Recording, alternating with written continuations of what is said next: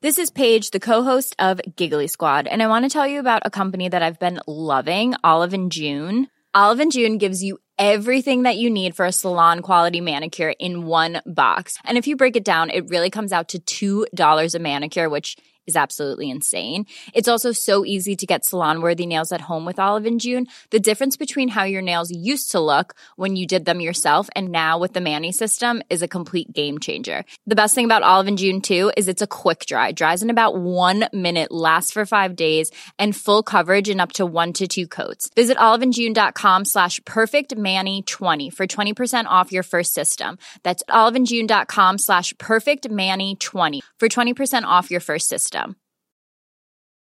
Many of us have those stubborn pounds that seem impossible to lose, no matter how good we eat or how hard we work out. My solution is PlushCare. PlushCare is a leading telehealth provider with doctors who are there for you day and night to partner with you in your weight loss journey. They can prescribe FDA-approved weight loss medications like Wegovy and Zepbound for those who qualify. Plus, they accept most insurance plans. To get started, visit plushcare.com slash weight loss. That's plushcare.com slash weight loss. You're listening to the Hawksbee and Jacobs Daily Podcast. This is Paul Hawksbee and Andy Jacobs. And this is the H&J Daily with some of the best bits of this afternoon's show. We were joined by Geraint Thomas, the uh, Tour de France winning cyclist. He's got a new book out. He talked a bit of football and uh, his teammates as well. So hopefully you'll enjoy that.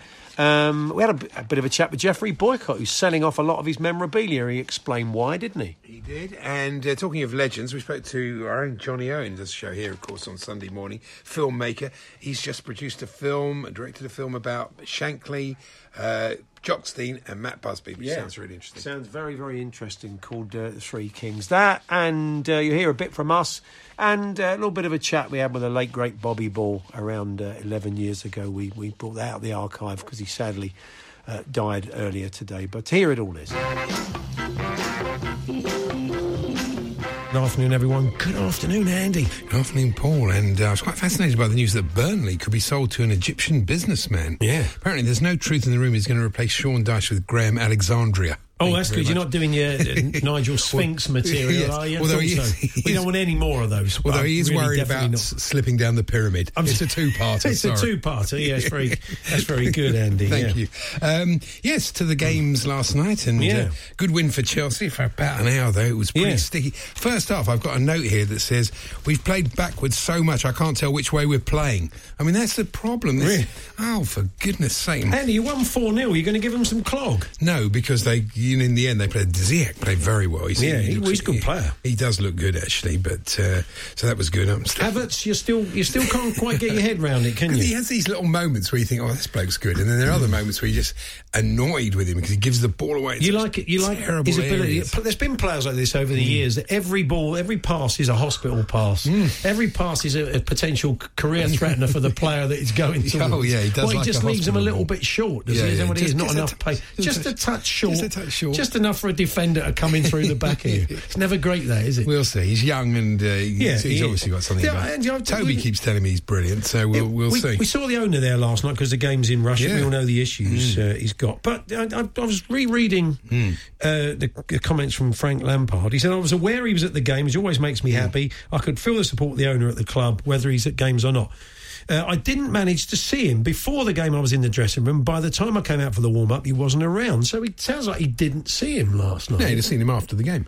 Well, why wouldn't he have said I had a chat with him after the game? Well, because he, he, does the interview, Oh, I see. and then after the interview. Well, did he? I mean, because it would, Well, I don't know, it it, would, matter it would be seem a bit odd that Roman would leave to beat the traffic. Well, Cheerio. Ivan. Cheers. See you next. See you in a See couple of Roman. weeks. Cheers, Roman. Oh, It's always George, isn't it? Cheers, George. See you in a couple of weeks. It's about ten minutes before, I led by the arm by his son uh, down the many steps of the stadium to beat the traffic. They were telling us on commentary that uh, Chelsea's pink shirts, the official description of the colour is Ember Glow. Yeah. The CNN weather girl, I thought Yeah, you're starting. Why don't you just call it Crystal Palace's kit? Wouldn't that make more sense? it's true, actually. And it is fascinating with Manchester United how, Yeah. Did say this yesterday, they always look so much better when they're 1 0 up. They just, they're brilliant on the break. They're so efficient. because must- teams have got to come onto them to equalise. Must be amongst the most efficient teams on the break in Europe. They Yeah. really are, you know. But uh, you'd imagine that, for for example, when they play Arsenal on on the weekend, that Arsenal will sit back in a low block, and then it's so much harder. for them. We'll discuss that with Simon Yeah. Delaney. He's going to join us shortly. We, of, we often speak to Simon when it's all going horribly wrong for Manchester United, the uh, actor and uh, TV presenter. But we're going to get him on with some good news for a change. And we're going to talk a bit Oh, about yeah. Dundalk as well. Um, They take on Arsenal tonight. It's a huge night for them. Chairman sounds a bit eccentric. Yeah, we'll find out a bit more about the club. Do you see this one though? Radio host Luke Deal fled his breakfast show when he told his house was on fire. Yeah. What do you want to do? Carry on broadcasting when his house burns down? it's really a story, Well? I suppose the fact that if Toby came in and said your house was on fire during the bulletin, bit of breaking news, it's quite difficult. I think I might leave. I mean, what uh, what could he do? I mean, unless he's a part-time firefighter, it's the sort of thing you leave in. I mean, all you could effectively do, you know, you could effectively go there and stand there and watch your house burn down, which Well, hopefully wouldn't happen. no. or just to see how, how the firemen are getting on. But you don't want to be first on the scene. I don't know how close the boat lived to the studio. Buckets of water. I've no idea. Yeah. there you go. Still, hopefully it was all right. Yeah, fingers crossed. Yeah. Uh, anything else you want to talk about? Well, uh, yes. no, great. yes. That bodes well for the next two and three no, I, was, I wasn't expecting to. I, I like to. You like to pace yourself. You're looking did- forward to the Papa Johns, the new Uh, trophy, the Papa Johns. what is the Papa Johns? It's the it's what was the EFL trophy, or more recently, Vanarama, was it? the- no, yeah, and then of course the leasing.com. Who could forget the Oh, magic love nights of the leasing.com? you got a feel for leasing.com because they're it kind of came Yeah. and went, didn't it? Their sponsorship, with respect. yeah. I mean, it didn't leave an indelible mark on me Not in the way not- not really, in the way that Papa John's will. yeah, that's Um, very true, actually. Yeah. and uh, we've seen that we saw some of the players from the EFL delivering pizzas to uh, to local schools and, and, and people that need it. But uh, yeah, I mean it's it's it's it reminds us, good hopefully, sp- Papa John Motson will be back. Oh yeah. Papa John Motson will be back tomorrow. We'll be chatting, uh, chatting to Motty. He was very pleased to say he's. Oh, yeah, I'm looking forward to it. And uh, he's going to be here for the Falls panel because he's he's got to get on top of it, hasn't he? Really, after um, Oh, he's not going to be happy. some of the uh, some of some of these standing he'll, he'll commentators do have better not than been the doing people who've been well. standing in for him, definitely. Uh, can you tell Andy it's two days in a row that he's not said hi to us? People get very funny Oh, about that. Sorry, I do apologise. I- Yeah, I, so uh, let's do it again. Anyway, here it is. It's uh, 12 minutes past one. Good afternoon, everyone. Good afternoon, Andy. Good afternoon, Paul. Good afternoon, everybody, valued and esteemed listeners. There we are, Sam. I, I, I hope you've put that right because you know people they, they get No, no, used I to appreciate it. They I'm not gonna defend that. It was Yeah, wrong of me. okay. Well, Yeah. fair enough. It's, it's not all about you. The Hawksbee and Jacobs Daily Podcast from Talksport. We're going to talk uh, cycling now. Uh, Hmm. Geraint Thomas has uh, written uh, Mountains According to G. I'd, I'd call it some of his favourite mountains because he's uh, he's got some fairly choice names for some of the worst of them. But um, anyway, he's here to tell us more. Geraint, good afternoon. Good afternoon. How are you doing? Well, good. Yeah, well, Thanks, more to the point. well, yeah, how are you? How are you doing after when we all saw on TV what happened to you at the How, how are you faring? Yeah, it's, uh, I'm a lot better now, thanks. The first, the initial like week, ten days, I kind of, um, well, it was, I knew it was going to the end of season, off season, so I kind of wasn't really resting as much as what the physios were telling me, and uh, that kind of prolonged the, uh, well, the uncomfort really. So, you know, I've got one month year old son, so I was chasing him round, and uh, yeah, then I started to listen to him a bit more, rested up a bit, and uh, using my crutch, and feel a lot better now. So, um, yeah, it's all good. It was a completely freakish accident, sort of going over the the, the, the drinks bottle. I mean, uh, are they looking at what can be done to stop that happening to anybody else? I think uh, it's kind of it happens a fair bit um, when you're going quite fast and you hit a few bumps. You know, the bottle cages they can they can come out quite easily sometimes. Um, and yeah, I think the new bottles we have these days as well, they're a screw top, whereas before they used to be um, kind of just push them on. So when you run over it, it would used to just blow open, um, and you might get drenched with somebody else's um, sports drink. You know, but Yeah. it's better than throwing you off your bike. But um, yeah, th- there's obviously little things they could do. Like he was in the neutral zone as well. It wasn't actually even part of the race, which is kind of even more annoying. But it's just the way it goes, you know. I think you know, nothing ever really goes to plan, does it? And um, it's just unfortunate because the whole year was sort of building up to that point. It felt like I was just starting to go really well and find some really good form, and was looking forward to a good race. And Yeah. yeah, for it to end on the third day um, was yeah frustrating, but you know that's the way it goes. Sure. Now we'll, we'll come back to cycling generally, but on the book, you make a very good point at the start of the book that you know you, if if you love football, you can't go and have a kick about at Wembley. Uh, unless you break in, which we obviously we don't advise. Uh, you can't play tennis centre court at Wimbledon for the same reason, or you can't play rugby at the Principality. But uh, all the mountains that you discuss here are accessible, aren't they, to to Joe Public? And they and if they fancy taking it on, they can have a go. Yeah, exactly. I think it's you know probably the best bit about cycling as a sport. Really, you know, it's so accessible. Um, you know, even the races on, out on the road, you know, you don't have to pay or anything. You can just rock up and, and watch the race. You can go to any of the mountains or descents or, you know, well, yeah, all over the world and just rock up and watch. And, and it's the same thing with riding it as well. And I think, you know, especially, you know, there's climbs in like Belgium, which are cobbled and haven't changed in decades, you know, and um, it's like legends of the sport have all raced up there. You can see the photos of back in the day and you can do the exact same roads. And um, yeah, it's, that's, that's pretty special, I think. How much does a, the gearing on a pro bike make a difference to climbing there? I'd imagine if you, you know, on a, like our producer's got a Brompton, I'd imagine. Well, I think you're going to take on some More of these on a difficult, isn't Brompton. Oh, it still wouldn't be a great idea. It would, I mean, that would sort the men out from the boys, wouldn't it? Really?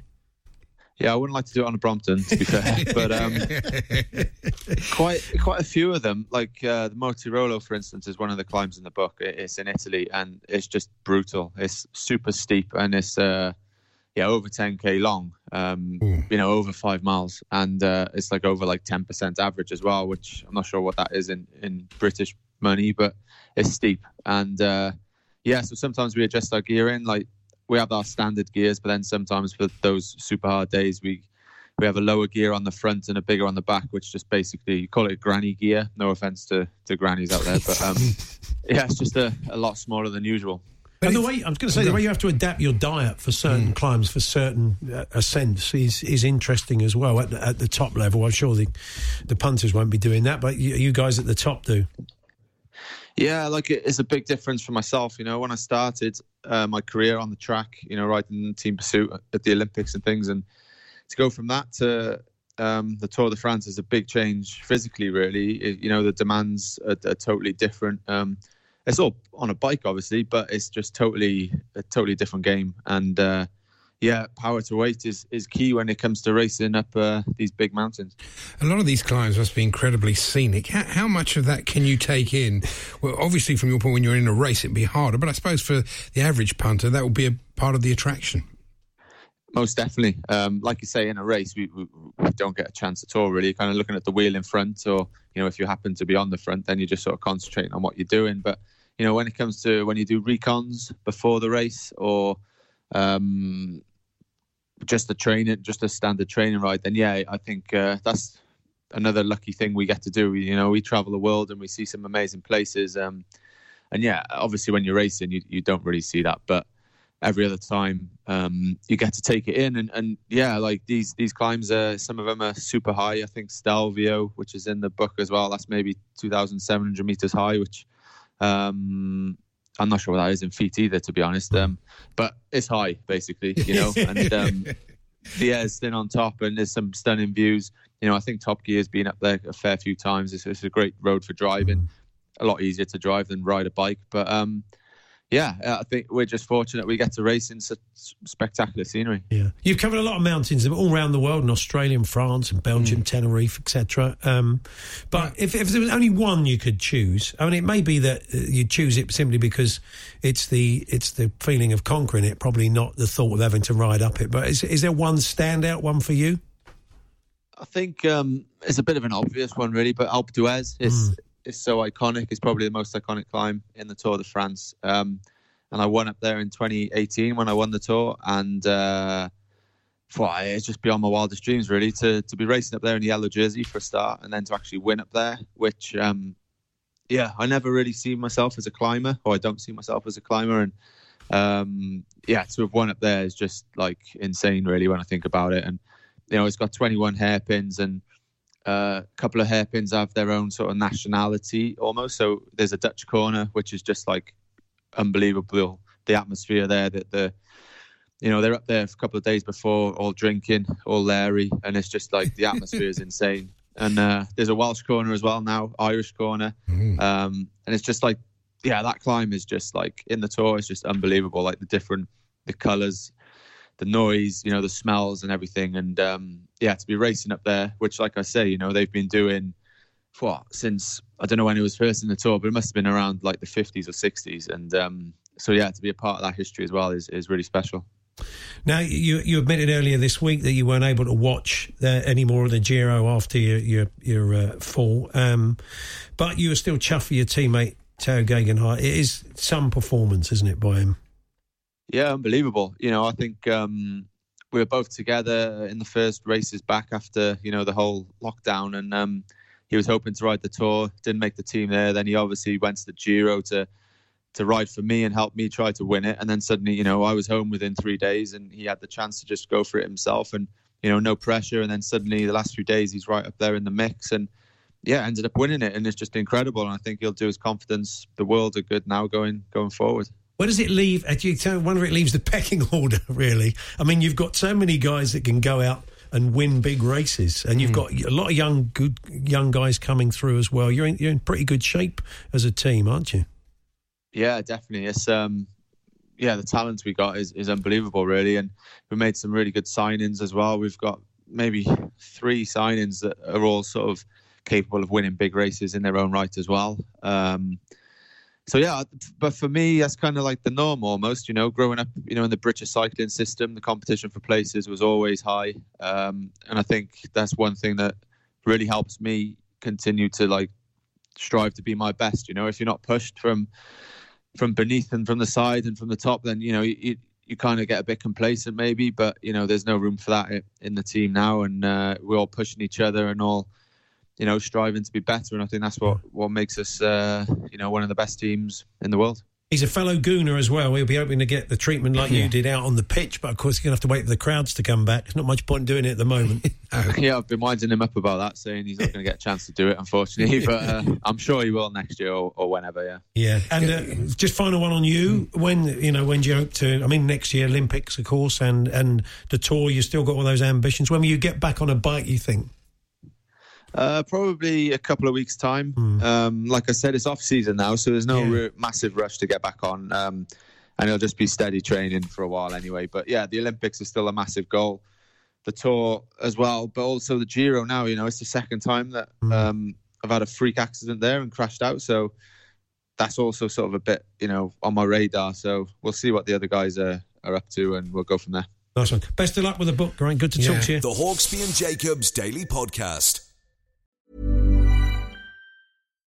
Life is full of what ifs. Some awesome, like what if AI could fold your laundry? And some, well, less awesome, like what if you have unexpected medical costs? United Healthcare can help get you covered with Health Protector Guard fixed indemnity insurance plans. They supplement your primary plan to help you manage out of pocket costs. No deductibles, no enrollment periods, and especially no more what ifs. Visit uhone.com to find the Health Protector Guard plan for you. There's never been a faster or easier way to start your weight loss journey than with PlushCare. PlushCare accepts most insurance plans and gives you online access to board-certified physicians who can prescribe FDA-approved weight loss medications like Wegovy and Zepbound for those who qualify. Take charge of your health and speak with a board-certified physician about a weight loss plan that's right for you. Get started today at plushcare.com slash weight loss. That's plushcare.com slash weight loss plushcare.com slash weight loss. Even when we're on a budget, we still deserve nice things. Quince is a place to scoop up stunning high-end goods for 50 to 80% less than similar brands. They have buttery soft cashmere sweaters starting at $50, luxurious Italian leather bags, and so much more. Plus, Quince only works with factories that use safe, ethical, and responsible manufacturing. Get the high-end goods you'll love without the high price tag with Quince. Go to quince.com slash style for free shipping and 365 day returns.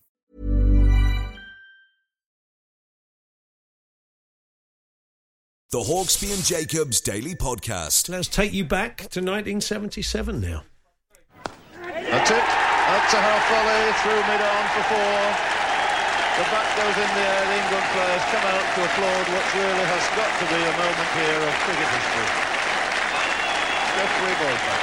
100 hundreds and the place to get it. in the middle of a test match against Australia on his home ground at Headingley. Fantastic. and he's doing his Jim Laker impressions now. Jim It's Laker. fantastic to hear that again, wasn't Of course it was. Uh, and um, that the bat that uh, that uh, scored that uh, those runs is up for sale. Believe it or not, there is a Sir Geoffrey yeah. Boycott collection on sale until the sixteenth of November at Christie's, and uh, that's that's the high end. But there are there is stuff I think if you want to own a little bit of sporting um, memorabilia, a bit of sporting history, uh, some of the items on sale very accessible. And here to tell us more about them is the man himself, Sir Geoffrey Boycott. Geoffrey, good afternoon. Hello, lads. A long time. Yeah, Yeah, lovely too to talk to you again. Always a pleasure. This, uh, I suppose, the first question, uh, Jeff, i- i- is is why? I mean, why have you decided to sell this all off? Well, I lived in Wakefield, Woolley, and boxed everything up. I went to live in Jersey. Beautiful place. Loved it every minute. Seven, eight years. I think eight years I was there. Then we came back here to Boston Spa. I think I lived here. I'm into my eighth year, and they're still in boxes. And I've never seen them for like 15 years. And with this um, coronavirus, this uh, COVID 19, and everybody's stuck at home, you know what to do. My wife said to me, I've got to go upstairs and open them up and see what's going on and what's up there. And there's all sorts of blazers, bats, stumps, silverware, all sorts of things, shirts. And what the hell are we going to do with them? Nobody sees them. They're boxed up in cardboard boxes or in suitcases. And if, well, by law of averages, I should die before Rachel. I'm 12 years older. And she won't stay here in Yorkshire as much as I love it because we've got a daughter who got married and lives in Cheshire. There's a grandchild there, Joshua, who's one.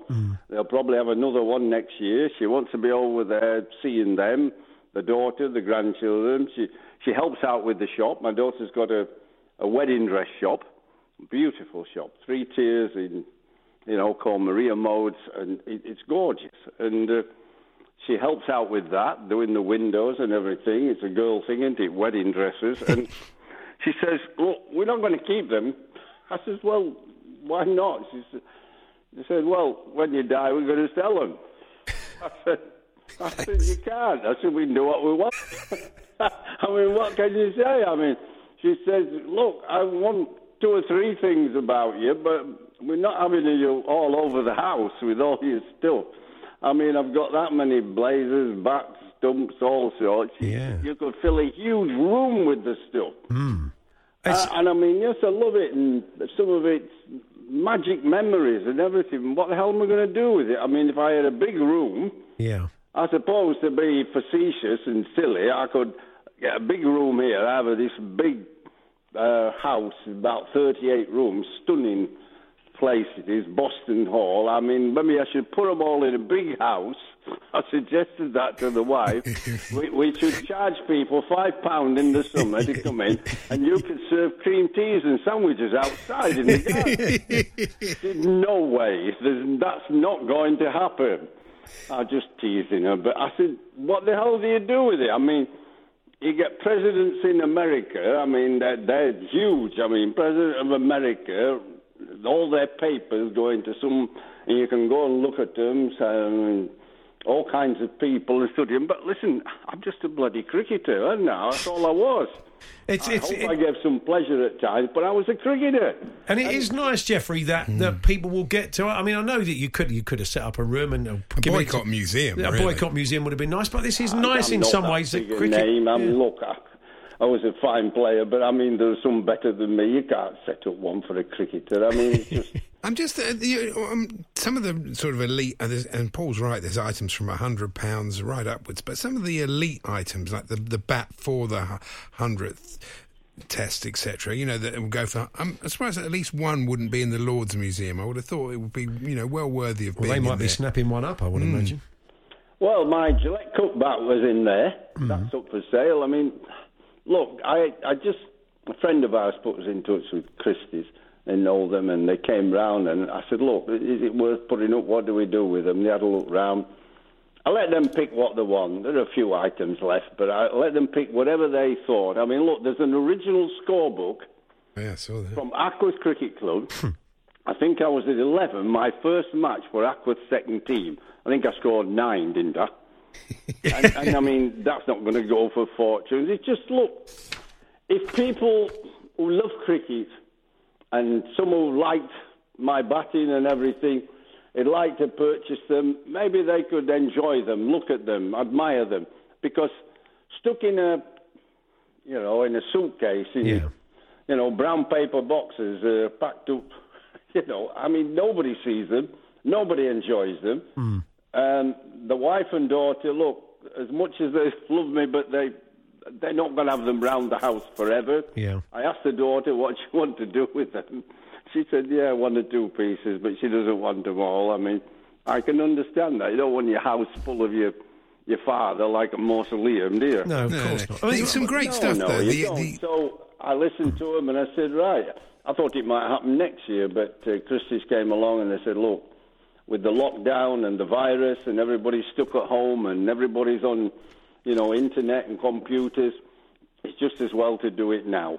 So look, you just listen to people who know more than you. You want Yeah. to know about cricket? Listen to me. Anything else, I'm not very good at. The Hawksbee and Jacobs Daily Podcast from Talksport. It's interesting to see the La Liga president, uh, Javier Tebas, is it? Yeah, Javier Tebas, talking about the Barcelona chairman leaving, you know, the president leaving, and saying that uh, basically he says that it was very nice of him to announce on the last day participation in a phantom league that will be the ruin of Barcelona. So interesting. Not didn't go down too well in in Spain there, so not surprising. I no, suppose. no, understandably.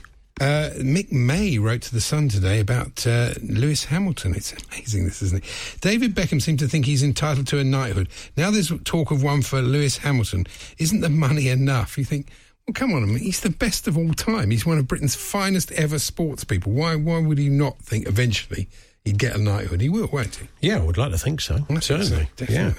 Uh, and uh, I noticed this with Gucci. This is an thing that they do all the time. They basically bring out things like I first saw- saw this in Edinburgh for myself. They had a tracksuit for about fifteen hundred quid. I was thinking. That's ridiculous. Who'd wear a tracksuit for this money? But it's what they do. They do like a lunchbox for 800 quid. Today they're doing rip tights for 146 pounds. And you think. Rip tights? Rip tights. Basically, tight, as if you've basically laddered your tights. Wow. And that's it. That's the look. But, you know, if you're mad enough to pay that. That's an up- acquired taste, I That's up think. to you, isn't it, really? Yeah. suppose definitely. Uh, entirely sure. Do you think that I'm a Celebrity is going to work this year? I can't see it. It seems like so grim in that sort of Welsh castle at this time of the year. I Is it all going to be based in a castle? So Yeah, it won't the- look like the, it. it won't be the normal set. It just happens to be in white. It can't be because it'd be freezing, wouldn't it? It could be snowing. So uh, Yeah, I know. Sounds terrible, really. And uh, more you read about Karim Benzema's comments uh, about Vinicius, you realise it's worse when uh, the, you, you realise that Vinicius doesn't speak French. So it's that worst thing. You're speaking about somebody basically in front of them in, in a different language. You know they don't understand you. So I suppose he thought he'd get away with it, but you know, not great for teamwork, is it? it that? was a bit. Did you realise that Wimbledon are going back to uh, Plough Lane next week? Next week? Yeah. No. Is it Yeah, finished? Is the stadium finished? Yeah. Oh, I should know this because my friend that helped Brentford or was working for Brentford actually uh, now is working for Wimbledon. So, of Oh, course, right. the stadium must be uh, nearly ready. Yeah, that's right. So they go back. They've been, say, lodging at QPR since the start of the season. They return next week to their old home at Plough Lane after 29 years. So I certainly will be having a chat about that with Mm. Did a couple you- of Wimbledon we'll, legends. And we'll speak to Todd about this. Did you see this? This is about the bloke that broke the protocols in the World Series, Justin Turner. He got Yeah. removed during the eighth innings because it turned out he'd failed a, a COVID test. But you sort of kind of feel for him because he went and celebrated with the rest of the players uh, when they won. But it's a moral dilemma that because you think for a player, how many World Series are you going to win in your career? Yeah. You know, not to be able to celebrate that moment. You, you Well, can see the, the problem. thing is, he, he came out without any kind of face covering. No, no, it's a disaster. He and when they told him to put one on, he, he wouldn't. No. Well, So- he's going to be in trouble now. Yeah, it wouldn't have played well. They think it could. And a lot of the families were down there, and obviously the players have been mixing Mm, with him, no, so they, not ideal. they're worried it was a bit of a super spreader event. But um, Not so, uh, Hawksbee and Jacobs here on Talk Sports, and uh, sad news earlier on today that uh, a, previous guest here in the studio, a couple of times they came in and saw us over the years, that, uh, Mm.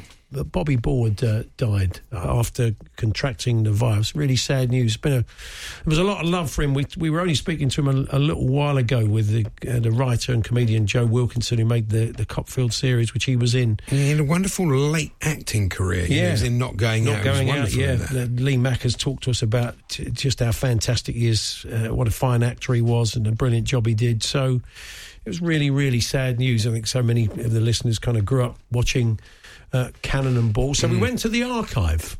And uh, we decided to um, play you a, a few moments from an interview we did back in March 2009 with uh, Bobby and Tommy, and we talked to them about their life and career and their love of sport. Laugh me a laugh, grin me a grin.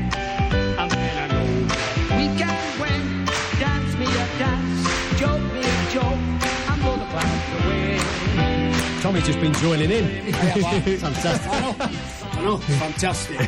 What a song. Cannon and Ball with us in the studio. Good afternoon, fellas. How you Good doing? afternoon, How are you, lads? Nice yeah, to lovely see to see you. And Thanks you. so much for coming in. I think I said this before we go any further. We're very big fans, me and Tom, because we listen to it all the time, Talk Sport. Oh, Do I? Good All to hear. the time. It's Oh, well, fantastic. We're driving. Would you like to say that clearly, more clearly? I have into said it mic? very clear, actually. Because I, I read an article, an interview with you a couple of years back, and uh, I mean, you're still working like mad, still doing very, very well. I mean, well, we have to it's do never 'cause gone Tommy, away, is it? Tommy keeps having kids.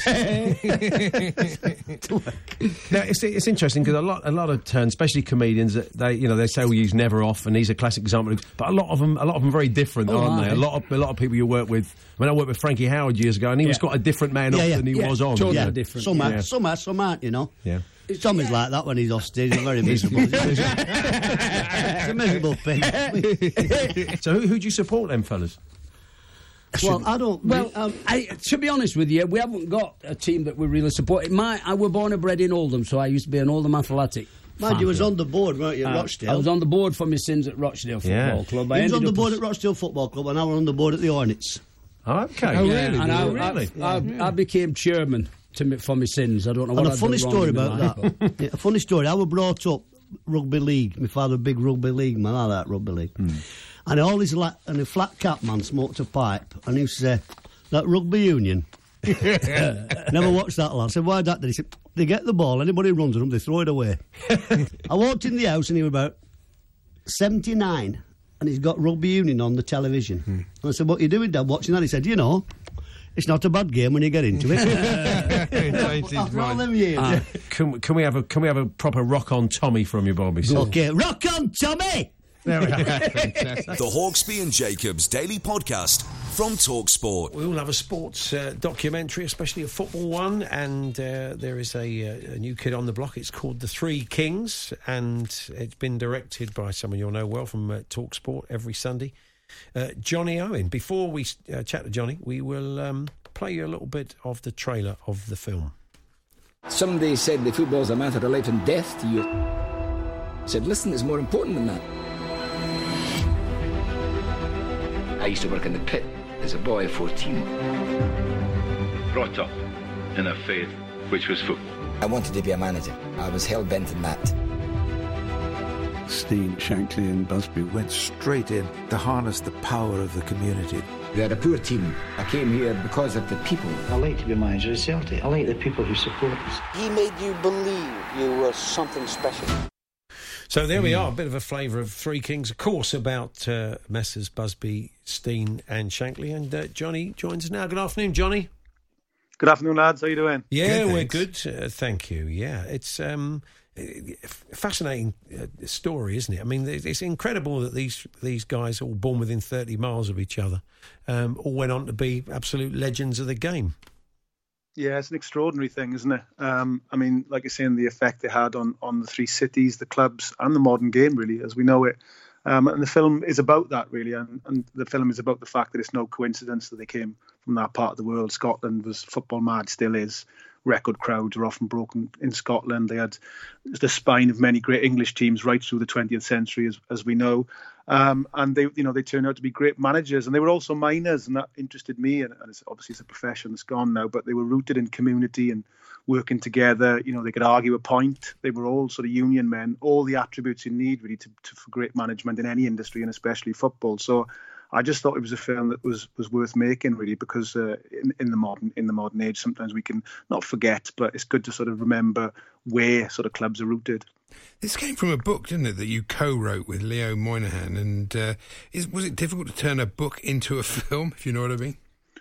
Well, the film uh, it was before the book. the film was before the book. yeah, so I've been it... so long making it, lads. Oh, right. so that's interesting because uh, the book was out a few a few years ago, wasn't it? Last year. Yeah, last yeah, year. last year it came out. I, I, I started the film almost two and a half years ago. I, to be honest, there was the the chaps that made Senna and Amy, the producer James. He he got in touch with me because I'd done a film called I Believe in Miracles mm. about Nottingham Forest, yeah, sure. and he really enjoyed it. And he asked me would I be interested in doing something with them.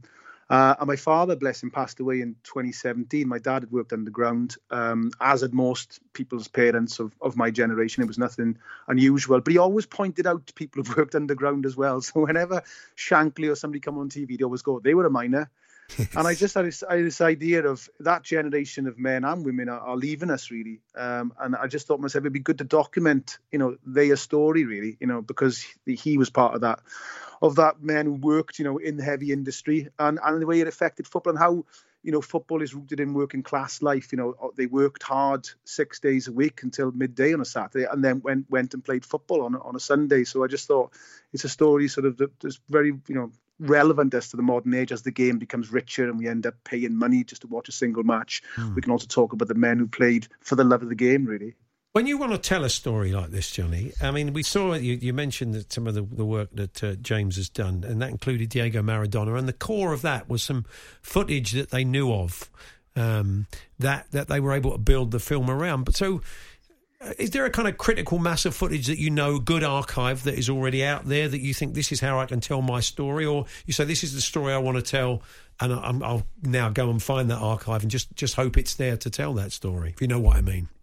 Yeah, I do. It was more the second thing, really. I, I hmm. kind of tried to piece together the story. I had, I had, their voices. They did quite a lot of radio interviews and things, and I managed to find a lot of them. James comes from this uh, way of documentary filmmaking where he kind of uh, narrates the voice and then puts the footage on after, if you know what I mean. Mm. Uh, and that's the way we approached this. Um, so I kind of went off, and I had a fantastic archivist who um, who went out and, he, and apparently this is my fault. When I put it all together, there was 50 different sources of of archive. Wow. Um, and you know, it took a lot of finding, but we did it and we put it together. Uh, and the, the biggest problem I had was trying to, you know, trying to get the story within that sort of hour and a half, hour and three quarters, because they lived three such rich lives. They were players as well as as managers, you know. So it was it was trying to find the time and work them the three stories in together. Hugh McIlvanney did a documentary, didn't he, on these three? And of course, but he had a kind of unique style. Did you look at that beforehand? I very much did. Yeah, I, th- I, was very inspired by that, even as a boy when I seen it. Obviously, it's amazing how time flies, but that was 25 years ago now. Wow. So I just thought to myself, I know it's just so extraordinary, isn't it? So I just thought to myself, I'd like to tell that story in a modern way, and that was James's big note to me all the way through this. He kept saying to me, "I need you to make this so an 18 year old can watch this and fall in love with the three men." And I was like, sort of like, okay, so I, it was quite not a difficult thing to do, but I was very aware that I had to keep you've got to keep a more modern audience with these three men. I mean, the Babes footage is, is nearly 70 years old now. So, you know, Duncan Edwards, for argument's sake, if you if you if you look at his old footage, it's black and white footage. But if you can add sound to that and music and cut it in a very modern way, suddenly Duncan Edwards looks like the player who would be a magnificent player even now mm. because you can you can present him in a very modern context, you know, and that's what I wanted to do. I wanted somebody really young to look at the Babes, for argument's sake, and go, "Wow, what a football team they were." Well, I mean, they, they, were rivals in football, certainly in the case of uh, Busby and Shankly, but they were they were great friends. They had a lot of respect for each other, didn't they? But apparently, there's not a great deal of footage out there of, of all three of them together. There's not. No, they were very close. Actually, I, I mean, mm. I, I spoke to people like Paddy Barclay and the great Archie Macpherson, and they spent so much time together, which I didn't realise. Basically, like Shankly would pop over to Manchester, and Jock Steiner, famously, because of the way he drove, could make Glasgow to Anfield in three hours flat and have a parking space waited for him. but they were they did spend a lot of time together talking and, and, and discussing football. Um, Bill Shankly's granddaughter Karen says, you know, she just remembers afternoons with her grandfather on the phone. It was always to Matt you know, so there's this amazing rivalry that built up between Manchester United and Liverpool, probably one of the most keen rivalries in world sport that mm. now.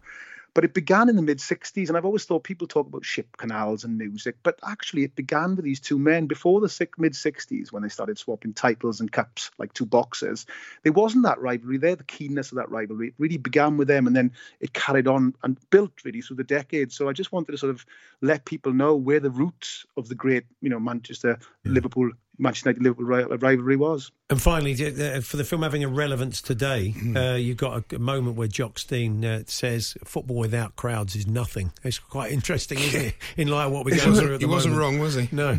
No, it's a remarkable thing the way that's happened because obviously, you know, that footage I was putting it together, you know, 18 months a year ago, and um, and now it has more relevance than ever. And the irony is, of course, is that you know it's gone out to cinemas and it was released last week uh, to cinemas across the UK. With COVID, we're struggling a little bit with the amount of screens we can get it to, but at least just go into cinemas. And the website crashed that morning, the cinema website, and they'd never known anything like it. And all the cinemas in Scotland and Glasgow sold out. Wow. And they were a bit like, and I was like, well, that's football fans. It's almost difficult somebody to, to, to, describe to people from the arts world, where I come from, the media world. They go, well, you know, and I'm like, that's that's the, that's this world. You know, these people are fanatical about their team. You know, and that that's been going on for 150 years. And and it was lovely to see that. You know, where they were coming back to me going, well, this cinema sold out in Glasgow, and that one I was going, well, of course it's going to sell out. This this is this is Celtic. This is Jock's 16. You know, he's a he's a religion up there, literally. Is it available on Sky and elsewhere you, as well at the moment? Because your other film, I Believe in Miracles, is on BT Films, isn't it? Because I was going through them last night looking something to watch. It is. That was yeah. So basically, it goes to cinemas now for a few weeks. Hmm. Uh, then it goes to DVD for Christmas, and then it goes. I believe Amazon have, have bought it, like they've bought up the rest of the world. I think, at the moment, so Nice they've one. bought it That's all as well. That's That's all right. You know, you can watch it. But yeah, so it's it's it'll be widely available for people to see. But I'm really pleased that we managed to get it on a big screen at least for a few weeks and at a difficult time. So hopefully people can go out and watch it and enjoy it that way as well. And you're back on Sunday on Talksport, yeah? I'm back on Sunday, boys. Um, looking forward to two hours with Mark Webster. And I just want to say as well, I just really enjoyed that piece you did about Bobby Ball. It was beautifully done. Yeah. Really sweet. He was a, lo- Really he was a enjoyed it. lovely guy. It was, He a, was. It sort, sort of shocked everybody today, especially, I mean, however someone passes is terrible, but I think it was it was the virus, you know. It, I mean, it- Yeah, it- exactly. Terrible. But it was a really nice touch to go back into archive and that. It was a beautiful thing to do. Cheers, Johnny. Lovely to talk to you. All the best. The Hawksbee and Jacobs Daily Podcast. There we are. That was this afternoon's show. Thanks so much for listening. Uh, tomorrow, Ebony Rainford Brent pops in to see us. We'll talk a bit of cricket with her. We've got obviously the clips of the week, Martin Counter, Tom Macklin, and a lot more besides. Thanks for listening. You've been listening to the Hawksbee and Jacobs Daily Podcast. Hear the guys every weekday between 1 and 4 p.m. on Talksport.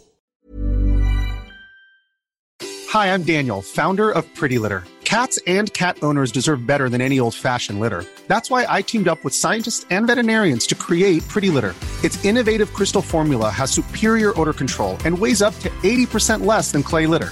Pretty Litter even monitors health by changing colors to help detect early signs of potential illness. It's the world's smartest kitty litter.